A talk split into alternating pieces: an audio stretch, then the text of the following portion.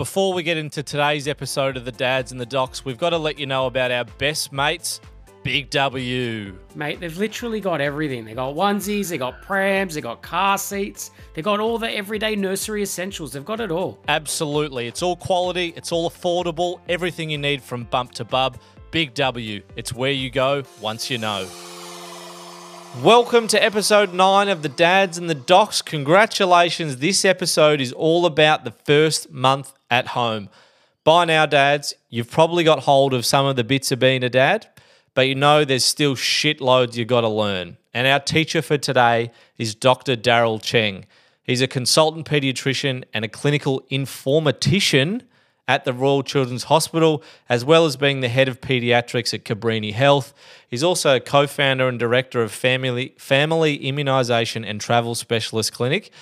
Matt, if that title wasn't enough to tell you that this bloke knows what he's talking about and you want to listen to him, I don't know who else is more qualified. He sounds like the guy who basically has all the answers from his title alone, and I can guarantee you he'll pass on a few of those lessons today. So, as always, dads, let's do it. Strap yourself in. Let's hit the first month at home. Where do new dads go when they need info? They go to the docs. It's the dads and the docs. That's the name of the pod. It's the dads and the docs. Dr. Daryl Cheng joining us today on the Dads and the Docs, mate. Thank you so much for joining us. We appreciate it. Thank you. Thanks for having me. First question What do you normally see from dads in this period of time, the first month at home? Oh, it's absolute chaos. Ah. it's crazy. Wild. You get home from the hospital, it's a mess. You don't know where things are. He's got this new baby. It's like a little alien in a capsule. And you got to sort out this thing called feeding and sleeping. Mate, it is. There's like, and there's no handbook. I wish there was. Yeah, mate, that's what this is for. Initially, a lot of the questions uh, around how come they're not sleeping? Are they supposed to wake up? Are they supposed to cry? How much am I supposed to feed? What am I supposed to feed? What if they vomit? And so all these practical questions come up and they can actually uh, overtake uh, the experience and the bonding that may happen. And often parents also come in, dads in particular, asking about the equipment because I think that's a safe space. It's like what pram to use and like what bassinet, what angle should it be at? Is the car seat the right one? What's the best brand of nappy? Yep. And often um, I, I think dads go back into that safe space because that's easy. That's an objective thing. You know, you, you can look up the Choice magazine, which nappy is better rated, and you can buy that, and you can uh, you can figure it out. But it's often the unexpected expected that catches them out. Right. Okay. So, in terms of feeding in that first month, what like what use are dads and what can they do? I mean, I was fortunate enough. So, as a as a caveat, I have been through this period. Tick that box, and I tried to be as helpful as possible. But what like what can dads do during feeding if it's boob or bottle or whatever? Yeah, so if, if baby's breastfeeding, it's really important to support your partner, right? And what that means is that in terms of supporting your partner, it can be anything between making sure they're well fed, making sure that they've got enough supply uh, of different things that they need. Because if mum is happy and satisfied and not stressed, the breast milk is actually better for baby, and the routine becomes better. When you've got a stressed mum, you get a stressed baby. They can't latch when they're they're breastfeeding. They don't feed well. They pull off. They get angry. Mum gets stressed. The milk supply drops off. Baby gets hungry. So it goes around this vicious cycle. So supporting your partner who's breastfeeding is really important. And then sometimes, you know, we've always got this grand plan that everything goes well. Baby feeds, you know, like a machine. Robot, 15 minutes on, done, goes to bed. Yep. Everything works out. But it never works out like that at 2 a.m. in the morning. You know, everyone's tired uh, things things happen. Baby gets upset, doesn't feed particularly well, and so it's really important if that uh, if there is a routine for breastfeeding, you may need to go down different paths. For example, some mums will uh, pump and express their breast milk and then feed through a bottle. And if it doesn't work, maybe some formula gets introduced after consultation with doctors or, or maternal child health nurses, etc.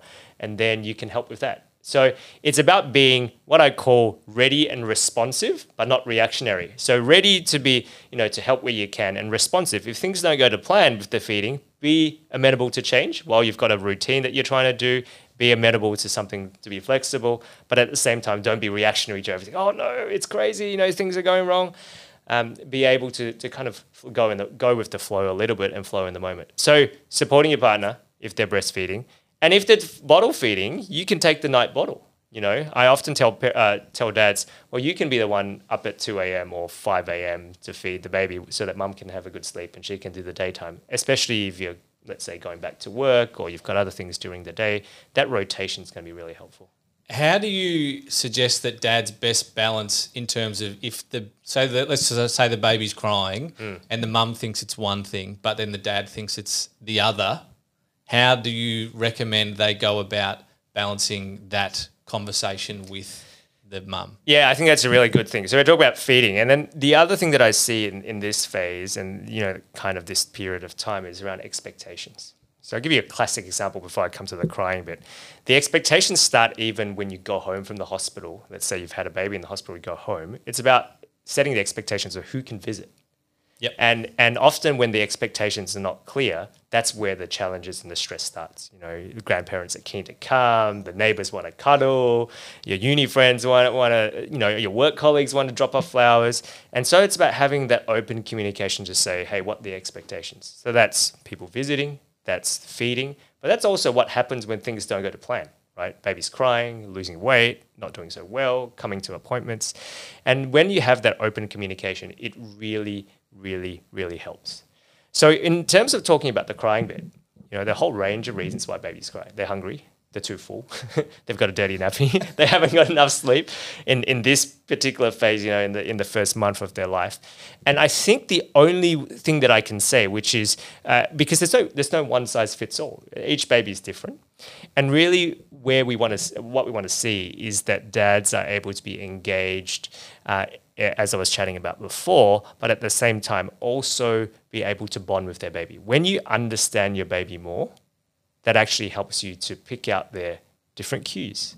And it's a two way relationship, right? It's dad and baby, baby and dad, dad, mum and baby, baby and mum. And so the more you are able to bond and spend time, the more you are able to clue in. And often this has been the realm of mums are able to tell a little bit more. If the baby's crying this way, it means they're hungry. If the baby's crying that way, and that's because they've got the bond. Mm-hmm. They're feeding baby or they're cuddling baby. And so when dads dial into that, that really helps them. And that helps them to be able to have that ongoing communication with their with their partner or wife. So you say like what I'm taking from that is it's a lot of it is about spending that time so you can recognize the pattern, which is like we were saying before, dads like they like objective things because they're easy to be measured.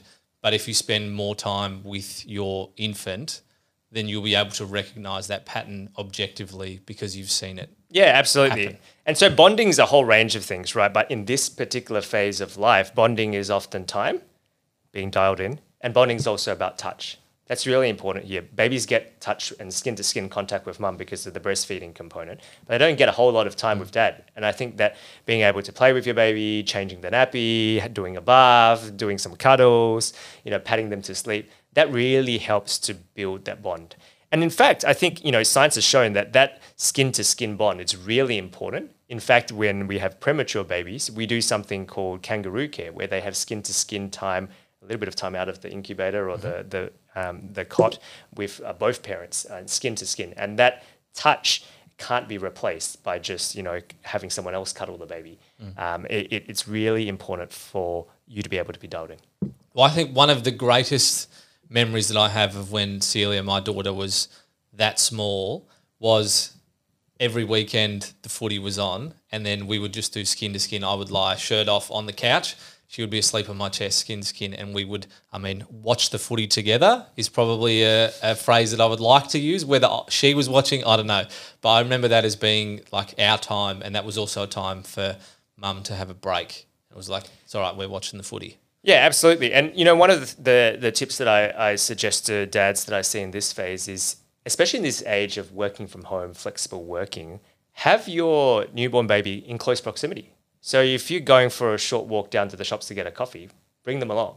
If you're sitting at your desk and having a short meeting, bring them along. Or put them next to you. You know, move the move the cot uh, alongside you. If you're watching the footy, you can do skin to skin contact, and that just that proximity helps you to remember, um, and and that translates into really good practice for later on in life because you know when you're busy at work and you're away from home and you, you're traveling for business or whatever you may be, it becomes more challenging to be able to have that proximity. And sometimes it's, um, especially for the the kids with introverted personalities, just being in the same room as dad or in the same next to dad makes a huge difference. Yeah. Now I've got something I'd like to run by you, Doc. Okay. It's my th- or my little acronym that I came up with, and you can use it. I'll even give it to you for free if you reckon it's any good. But when Celia was crying when she was really small in this first month period, um, the sort of matrix that I ran it through was WTF. So I was like, what the fuck's happening? But the W was wet, the T was tired, and the F was food. So, and that was the, the matrix that we ran through. So she was crying. It was like, all right, let's check if she's wet. Yep. She's wet. Okay, cool. Sorted. She's not wet. Okay, is she tired? When did she last sleep? All right, she's a bit tired. Let's Yep. put her to sleep. Yep. And then we would work through that as like a little bit of a, yeah, like a, a flow diagram of Yep. where it was and how the problem was to be solved. And if wet, tired, food, and then the fourth one was temperature, Mm-hmm. that if they all went through and we still couldn't work it out, that's when we were like, maybe we should call up the helpline or talk to someone who knew a little bit more what was going on. But is that a good method? Is WTF doctor approved? Well, I, I think for the first you know month of your life, that's really what babies do. They feed. They. We're they- like, they what else can be wrong Yeah. with it? We're like, there's not like, there's literally, you got food delivered to you, you've got a warm place to sleep. Like, you're getting your nappy changed every couple of hours. Like, what have you got to complain about? We're like, there's only a finite amount of things that can be wrong with her. So that's why we came up with this quick little tick box thing to work our way through. I think that's absolutely fine. I think that that works really well for some people. I, I think that we underestimate, even as doctors, the resilience of babies. And when you look back, eh, for those of you you know who have older kids, when you look back and you you don't remember that phase very much, You're kind of like, oh yeah, it happened. But you were like, especially uh, parents who've had two, three, four, more more than one kid, they look back and they go, oh yeah, it wasn't that bad after all. You know, it was stressful at the time. Oh my goodness, the Evolution's a ba- yeah. beautiful thing. babies are crying and it, what, what's going on and what we, we forget is that they're really resilient if there's something medically wrong for example or something sinister going on that's what we look for and the baby will won't stop until something's fixed and you can tell um, and in fact you know one of the things uh, the adages that we have is that we're more worried in the hospital of a quiet and silent baby than we are of a Yeah. crying baby um, and that's often because by the time some of these uh, unfortunately unwell kids get here, uh, th- they are that unwell that they can't cry anymore. Yeah. So crying is a is an important part of baby behavior. There are some babies who will cry more, and there's some babies who will cry less. But I think that checklist is fantastic. You know, you go through it and you you knock out some of those those key things. Yeah. At what point should a dad or um, a set of parents like look for that advice or call somebody if their baby is crying? Like at what point, how much crying, basically how much crying do you put up with before you're like something might be wrong? Yeah, that's a that's a hard one to quantify because it depends on what's going on, and you know you don't want to neglect your baby, which is the, the biggest concern. You know, most parents are I was like, oh, something's not quite right here, or is something wrong. You want to neglect your baby at the same time. You don't want to be jumping at every you know timing it you know two and a half minutes more, and then we have to call Yeah. someone. You know, that's that's that's crazy when everything Don't works. start the top stopwatch every time your baby cries. I'll tell you that that's for right. free. That's right. Um, but but at the same time, um, it's also about uh, understanding that there is there is that that nuance in behavior. Some babies will cry more, some babies will cry less. Um, and uh, if, if you're concerned where the baby's crying for two or three hours, then one, one of the things that we look at is that if the baby's crying so much that they're refusing to feed, or refusing to uh, actually, you know, they're not passing uh, bowel motions or they're not doing the normal things, they're not sleeping at all for hours and hours on end, that's when you need to, to look for help. And I, I think that most parents, thankfully, at that phase, uh, you know, in this phase of, of, especially if it's their first kid, tend to err on the side of looking for help more often, which I think is, is good. You know, it's it's an important part of parenthood that if you're not sure, ask. It's fine. Uh, You know, there are plenty of people who've been through this before. There are plenty of people who can give you advice. Grandparents. Yeah, like- exactly. Maybe a friendly neighbor or, Yep. or someone, or even the maternal child health nurse or, or the pediatrician or whoever it may be. And uh, it's always better to be safe than sorry. Mm. But at the same time, you don't want to be calling them every, you know, 20, 25, 30 minutes. It's stressful. Um, it's pretty stressful. Yeah. Yeah, I remember calling in the so there was a point of time around about this sort of three or four week period when Celia would feed, and then after every feed would be just spewing, Mm. and we were like, "Shit, she's spewing like." Every time Mm. we feed her, so we called the helpline, Yep. and they said, "Oh, she's just spewing because she's full. You can't overfeed a baby." Was the line they told us, and that was like, "Okay, that's pretty good." Yeah. and that really helped us be like, oh, okay, cool. There's like that was a nice sort of line of defense to get to before it was like we need to investigate, take this baby to hospital, or call the doctor in the morning, or whatever it may be. That was their sort of line of defense. Was like, all right, this doesn't seem like it should be happening because Yep. she's spewing a lot.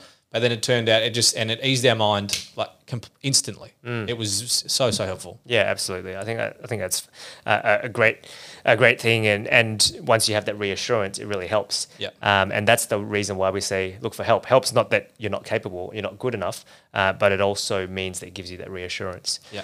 I want to touch on an interesting point there because one of the things that that uh, goes perhaps undetected or or uh, is missed often in this period is the concept of postpartum or postnatal depression. And I think that affects mums, but it also affects dads. And often dads maybe don't realize that. And some of the classic features around that, uh, you know, mums get teary and very upset. They can't sleep. They get stressed. There's a lot of anxiety around different things. But it's also that concept of self-esteem. And I think we sometimes see that in, in the in, in dads more, where they feel, am I actually good enough? You know, I can't even settle this baby. They keep crying. Like, you know, am I am I a good dad is essentially what they're thinking. Yeah. Um, and it's really important that if you're having those feelings or your partner's having those feelings uh, on a consistent basis, and it's really affecting, you know, your communication, it's affecting your sleep, it's affecting your interactions, it's affecting, and, and you're kind of like, I, I don't really want to do this, you're kind of disengaging. It's important that you also recognize that and, and it's okay to ask, you know, are these feelings normal? Because those things happen. Um, and and un- unfortunately, people just kind of avoid it or sweep it under the carpet. Yep. Yeah, I completely agree with that. And the whole the notion of sleep because there's the, the classic like oh you're a new parent like how are you sleeping that kind of thing but you really realize how important that sleep phase is to you functioning as a as a person because you end up feeling like it's almost like you've been concussed like you're just mm. sort of floating through the day and, and just time is just passing Yeah. because you're not getting these big chunks that that is a huge part of how to actually function during this period. Yeah, you know, for us who work in the medical field, we've had that experience when doing night shift and switching back to day shift. But so even some of my colleagues who have kids, they, they say, you know, that the sleep disruption when you have kids is far worse than the sleep disruption that we have when we work shift patterns and things like that. And so, you know, it's really important to to recognize that self care is important. Yeah, awesome. Uh, back on the feeding.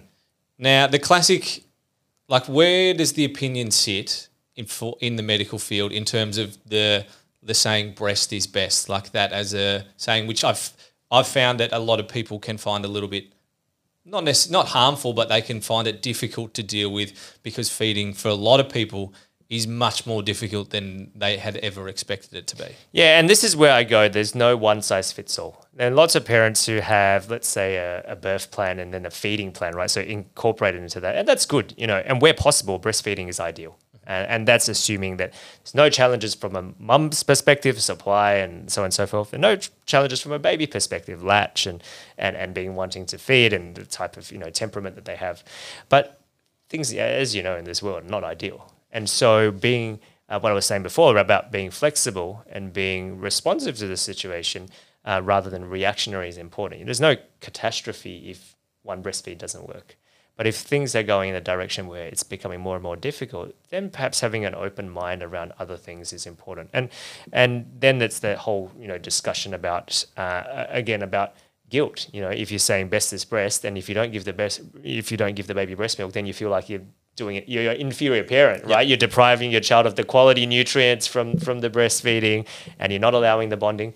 But unfortunately, there are lots of babies who can't have breastfeeding for a whole range of reasons. So, an example of, of that, mum has had breast cancer before and they've had a mastectomy, or baby ha- is premature and doesn't have the energy to suck, and so they need something else for the first you know period of their life. The baby is not going to die if they don't have breast milk. I know that sounds really, really drastic, Yeah. but they're going to get nutrition in another way. And while breastfeeding is best, we try and do it where possible. We have to be open to being able to supplement or to help in other ways to ensure that baby overall does really well. Mm-hmm.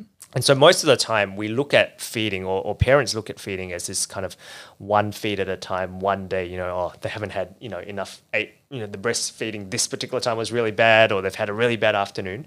But we look at it from a more eh, sustainable is not the right word, but a longer term approach, right? So you go, how much weight has the baby put on in a week?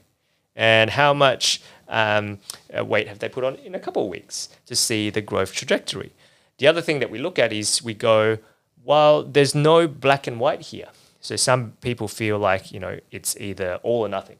It's either breastfeeding or no breastfeeding. And I say, you can do a mix of both. You know, where we can, we do as much breastfeeding as possible. Where that's not possible, you express and give them in a bottle um, your breast milk for, from mum.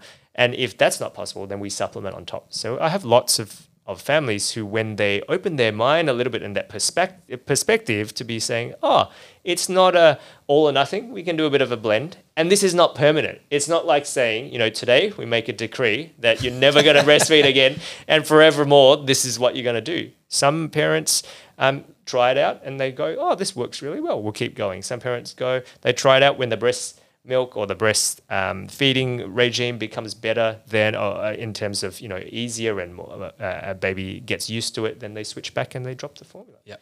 and often I, I can tell you no one looks back and goes man i should have starved my baby and done breastfeeding only when they look back they go i'm so glad that i made that change i'm so glad that um, i was able to adapt to how baby was doing Well, similar theory or similar thought is that no one looks back and, and thinks that, but also nobody looks at a 30 year old and goes, geez, you're a bottle fed baby. Yeah. Or like, geez, you're a breastfed baby. You like after the period of time where breast milk or formula finishes, no one can tell whether you're a breast milk fed baby or a bottle fed, like a formula fed baby. It, for, I mean, you're the best person to ask for this. Like, in the long term, does it, it doesn't, does it matter?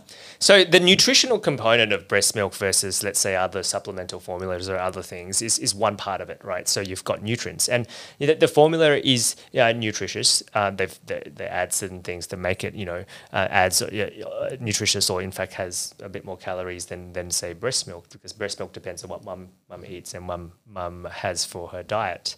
But then there's the other components which I think are, are where some of the longer term research starts to come in. So that's the breastfeeding, uh, the, the uh, concept and the environment around breastfeeding. That's the skin to skin bonding. That's the cuddling time. That's the engagement with your baby. There's the hormonal release for mum, the endorphins and the um, oxytocin that gets released when there's breastfeeding. And those things you can't replicate in formula. And I think that's where that whole adage of breast is best has come from. I think the milk is one component, but it's the environmental things that go around it. But having learned what those environmental things are, you can supplement it. So oxytocin is an example. So that, that I used that before. So it's a hormone that's released when um, basically triggers the letdown reflex for mum, and that's that's triggered by skin to skin bonding with baby. So uh, when they have skin to skin bonding, there's a hormone that gets released in their brain, which then triggers the um, letdown reflex, which triggers the milk to come out, which then feeds the baby. And so that's really it's released in um, in mum's brain as a response to doing something for baby.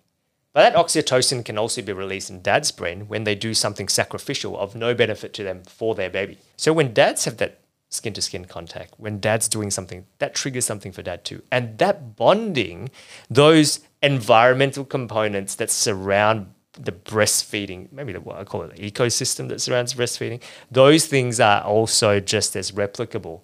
You can you can do that in different ways if your baby's not be able to be breastfed. And here in Australia, let, let's face it, um, in 99% of the cases, no baby is going to starve.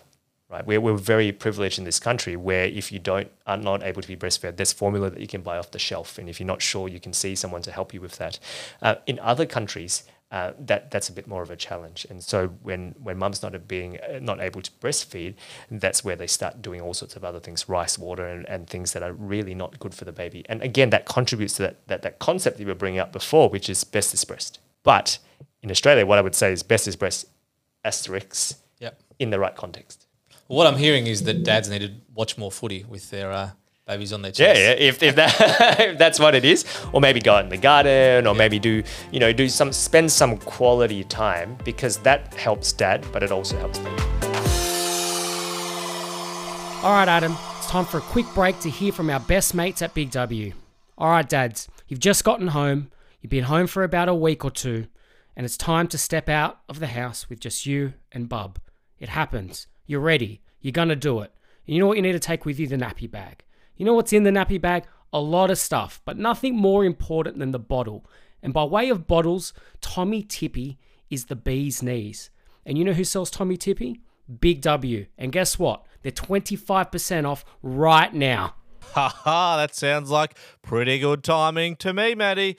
And while you're at Big W Dads, just roll in there and there's absolutely everything you need. Picking up everything. It's cheap, it's great value, it's trusted brands.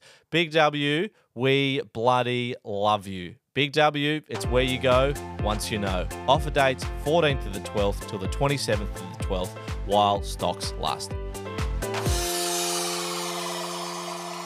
So provide almost the, like the actionable thing for a dad in this period to provide all that thing for both baby and mum is to set up the environment so mum can do that with less stress, whether that be make dinner or put the rubbish out or just like little things that are going to deload mum and be able to then bond with the baby. So if you are using formula, because it doesn't matter in the end, that you are providing the opportunity for that to happen and those that all that environment and that ecosystem to occur to benefit both baby and mum. Yeah, absolutely. I, I think it's it's about being uh, in in that moment to, to support, and that that role is re- that supportive role. Even though it doesn't mean it's an inferior role, it's actually a side by side thing. You know, mum does some things and dad does some things, and, and there are unique things that you can't do. You know, that you can and can't do uh, uh, uh, in in that phase of uh, of life in that in that time.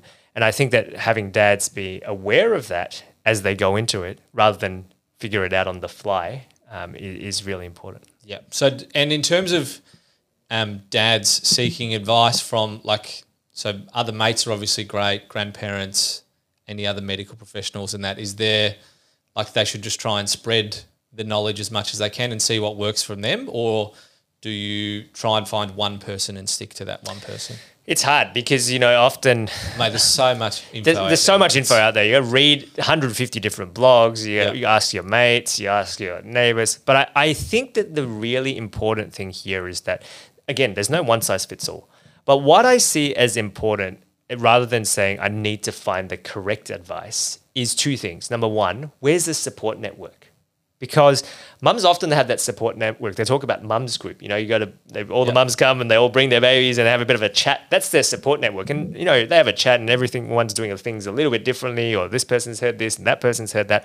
But just to be able to air those conversation or air, air those thoughts, opinions, have those conversations is really important. So that that's finding that support network. That might be a dad's group. That might be uh, all your mates who have had kids around the same time. You know, you have a bit of a chat and talk about different things. But it's also the concept of being able to find someone who's maybe a role model. It doesn't have to be one person. You can learn different things from, you know, maybe grandparent, maybe your own dad. If you, if, if you had uh, a, fatherly presence when you, when you were growing up, it may be uh, someone that you respect really well, or, or someone that you know you, you kind of get along with, because you're being able to have that kind of engagement and support from a group in terms of discussion, but also someone who's been there and done that before. Because often we, a lot of that support network is people going through the journey together at the same time. Exactly. And Right. no one knows what they're Yeah, doing. That's part of the right. problem. I mean, Yeah. that's the reason for this podcast Yeah. is that like the information that you learn when you finish the journey is then useless. So like you need the, to get the information beforehand so you can actually action it when you need it. And and so I think you know having that kind of role model or role models or mentors, whatever you want to call them, is, is going to be really important because they've gone through the journey before and they can uh, support and hold your hand a little bit at times when you need it. And then when you reflect, you become that same person for someone else who's going through that journey. What about in terms of getting out and getting out into the world? Like in in this month period, would you expect to see most people are able to get out and go for little like excursions and go for little trips? And and what are dads or what can they do to help facilitate that? Yeah, I think that's a really interesting question. You know, um, and in a mul- Shit, you just get Yeah. cabin fever. Yeah. Mate, all you're doing is sitting in your house, especially if you have a baby in winter. Holy shit, you're not getting outside very much. Absolutely, and and it's there's a whole range of factors that go into it. In multicultural Australia now, there are some cultural factors, and I know some cultures where um, the baby has to stay in the house for the first hundred days. You know that, that- that- that's something that happens. So and and the, you get mum and baby gets waited on. People bring in food and all this sort of stuff, and and I respect those cul- cultural things, and there's reasons behind that. They don't- don't want to expose the baby to you know maybe germs outside in this day and age of pandemic and COVID. Uh, you you want to make sure that they're well looked after and they're warm. They don't they don't get sick or whatever it may be. But at the same time, uh, it, it's also important to be able to understand that at some point in time, you're transitioning to routines. And so there's a routine around sleep, there's a routine around feeding, there's a routine around care for the baby, but there's also a routine called daily life. And you want to be, you, you, you, got to have your coffee or your tea in the morning, and you want to go for, be able to go out for a bit of sunshine. And provided you take steps to you know keep baby warm and safe, and um, and and other protective mechanisms, then it's absolutely a great idea um, to get out and, and about. And that might not be bringing them to the you know the uh, great grandmother's hundredth birthday party where there's you know 65 million people who want to cuddle the baby and kiss them, and you go, oh my goodness, what's going on here? Or you go fantastic because now I don't have to hold the Yeah, maybe, uh, but that could be as easy as taking a stroll in the sunshine, you know, and getting out. And you're right that that cabin fever component can be a huge um, uh, pressure point and and uh, anxiety point, and we saw that during COVID. You know, when you were cooped up in the house with even without kids, people had cabin fever and really needed to just go for their their activity. And I think that's because we're social creatures, but also there's um, a huge part of getting out into nature and the outdoors to be able to um, give everyone great benefits. How much are dads allowed to kick people out of the house? Like when you've got people coming over to visit, how much can dads just be like, look, Auntie Jane, you've had enough time. It's time to get out. Like, uh, can they just control the house like with carte blanche? Just like you're free to do whatever you like. Look, I, I think it really depends on the, like I said before, the communication between dad and mum or dad and partner and whatever it may be, right? You know, some people, are again, some cultures, you know, it's expected that everyone comes and, and, and visits. And some, some places people just want their independence. I think there's a fine line there, but I think what's really important is setting those expectations up front. You know, there's some, uh, some people and some, some dads who I've seen have been quite uh, polite but firm about things. For example, they don't want their kids' photos being put on social media, as an example, or uh, if they would like uh, visitors to be vaccinated so they don't pass whooping cough to the to the baby, and they want to wash their hands and don't kiss the baby, you don't want to give them herpes, uh, cold sores, you know, things like that. And so, setting those expectations up front in a kind of uh, overall way, rather than than becoming a, the police. Um, I think is really important, Yep. and and that's a blanket thing, and that in, that includes grandparents who are often the ones who are the most enthusiastic. Let's put it that way, um, all the way down to friends. Um, and uh, I, I think the when you set those expectations up front, people uh, uh, respect them and recognize them, and then that absorbs the very awkward conversations later about you know can you please go now because it's becoming a hindrance rather than a help. Yeah, yeah, I know because like it's very tough for mum to be like, especially if you've got people who've come mm. from a long way or you haven't seen for a while, to be like, look, mate, I'm just rooted. Like it's, I sorry, but I need you to Yeah. go. So I, Yeah. we found that as a very helpful thing to just like be like, sorry guys. And I think that's part of that, that support, right? If, if there's an agreement, you know, kind of eight past eight p.m. or past seven p.m., you know, it's time to time to go. Mate, You leave your leave your house like a hospital. Yeah. Sorry guys, visit, visiting hours. yeah, that's done. right. There's an announcement there. Sometimes there's a code blue that comes over. yeah, correct. Yeah. that's right. So you know, I think I think that's important. Uh, how about routine in the first month? Would you expect there to be a routine or a developing routine? Because for the first week or so, it's like we found as just chaos. Like shit could happen at any time. Like in terms of some babies will cluster feed and they'll feed like in really short windows. But in that sort of period coming up to the end of the first month, would you expect people to be starting to work out, oh, it, it happens about this time? Yeah, and I, I think that's usually the first, like you say, week or week and a half, two weeks is, is chaos. Mayhem. Yeah. Oh, Yeah. shit. And it's also because it's a new environment, right? Yep. You know, in the hospital, we're, we're great at routines. You know, the nurse comes every X hours to check on the baby. They come every X hours to Food gets delivered. Yeah, correct. And then you, you need help, you press a button, someone comes and helps Fantastic. you, you know, and then you go home, you press a button and it's the doorbell. Nothing happens, right? So so really um, it, it's about adjusting to that new environment.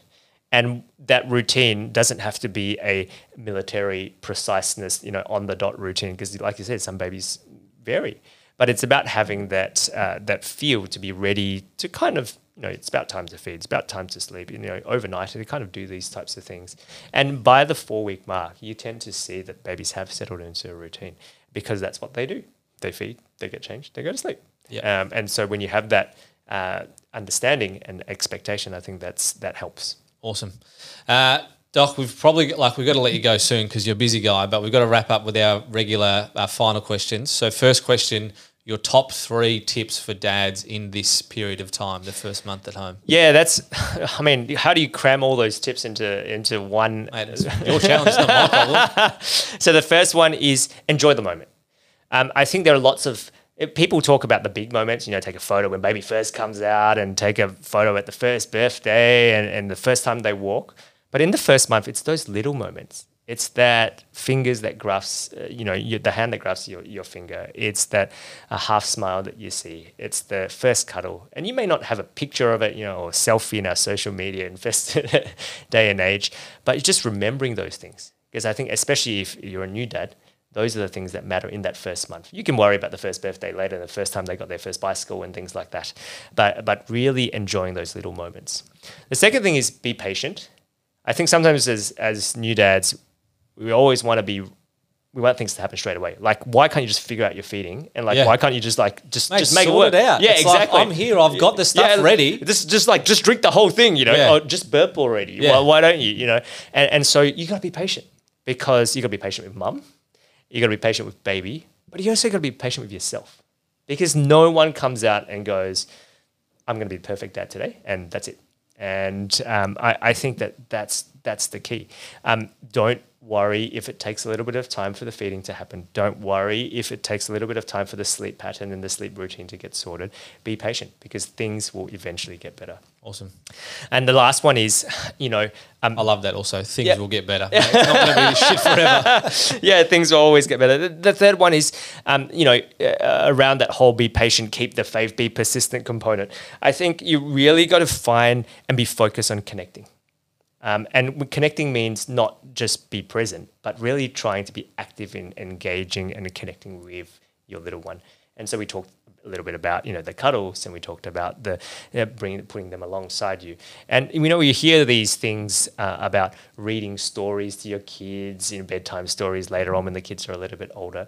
Often those principles, that those traits are formed early on you don't you may be reading it they, they don't understand anything you're talking about but it helps you more than it helps them. Mm. And i think it's, it's when you start off that in the first month you you understand why you do it you you get used to doing it and it also means a lot to you and then that becomes easier when they're two and three and you're actually reading them bedtime stories. It does it's not a chore it's not something you have to do it's something you want to do. Love that. Next question. Your number one dad tip overall, regardless of period of time, the number one dad tip you can give. Well, I, I, I heard one um, one dad tell me uh, this saying before, and it stuck with me for a long time. Was it WTF? Because I hear that was pretty good. I hear that was a pretty good that, that's one. but here's that, that number one tip. And I think that this is so meaningful because it applies at any stage of parenting, any stage of, of being a dad. And that's if that, uh, that and the saying is if you want to walk on water, you have to get out of the boat. Oh, If you want to walk on water, you Yeah. got to get out of the boat. And often dads want to walk on water. We want to be perfect dads. absolutely. Yeah, want to be perfect from the start. from the start. You know, we want to be able to be, be there. We want them to, you know, to grow up and, and be something in the world. And we want to provide, but we don't want to get out of the boat. We like, oh, mum. the boat's nice and dry. Yeah, no, exactly. There's no, there's no babies peeing on you Yeah. or pooing on you. There's no punamis. There's Yeah. no explosions. And got, and we like pissed on Yeah. yesterday. and you go, no, mum will sort it out. Oh yeah, mum will fix the problems, or my partner will, will do this or, or that. But you got to get out of the boat, Yeah. and that starts those habits, that development, that character development, if you want to put it that way, starts in that first month. You get out of the boat, you're going to walk on water in the months and years to come. No dad becomes an instantaneous hero dad when the when the kid grows up and goes to school at you know ages of six, and then suddenly they come become uh, dad of the year. It starts really early. So you've got to get out of the boat. And getting out of the boat means you get wet. You may sink for the first little bit. You may not know. You may be floundering around. You may be trying a few things. Um, but I rather a connected dad who realizes and learns from their mistakes than someone who just palms it off. Yeah, I love that. That's a fantastic tip. And then the final question the funniest thing you have seen from a dad ever? Well, one of the one of the times um, uh, when a, a patient came to see me with with a baby who was about two or three months old for a check, um, mum was uh, sick, unfortunately, and so dad, there's this dad. Clueless is probably a nice way of describing it, which is the whole point of this podcast because it's trying to help dads.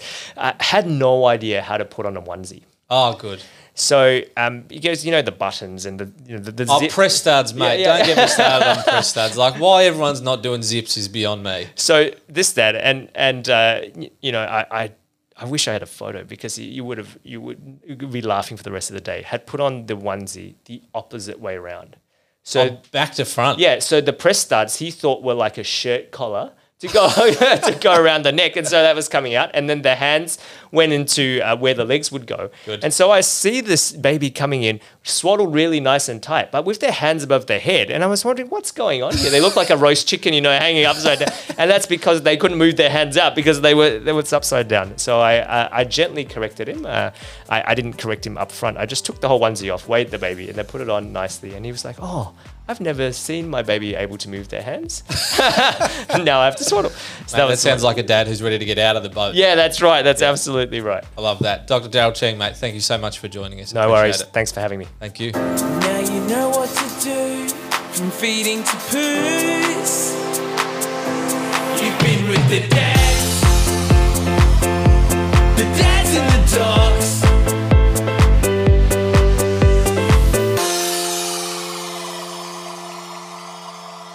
Thanks for listening to our little dad podcast. We really appreciate it, and we would really appreciate if you could also rate and review it wherever you're listening. It would help to share it around if you gave it five stars and wrote a little note.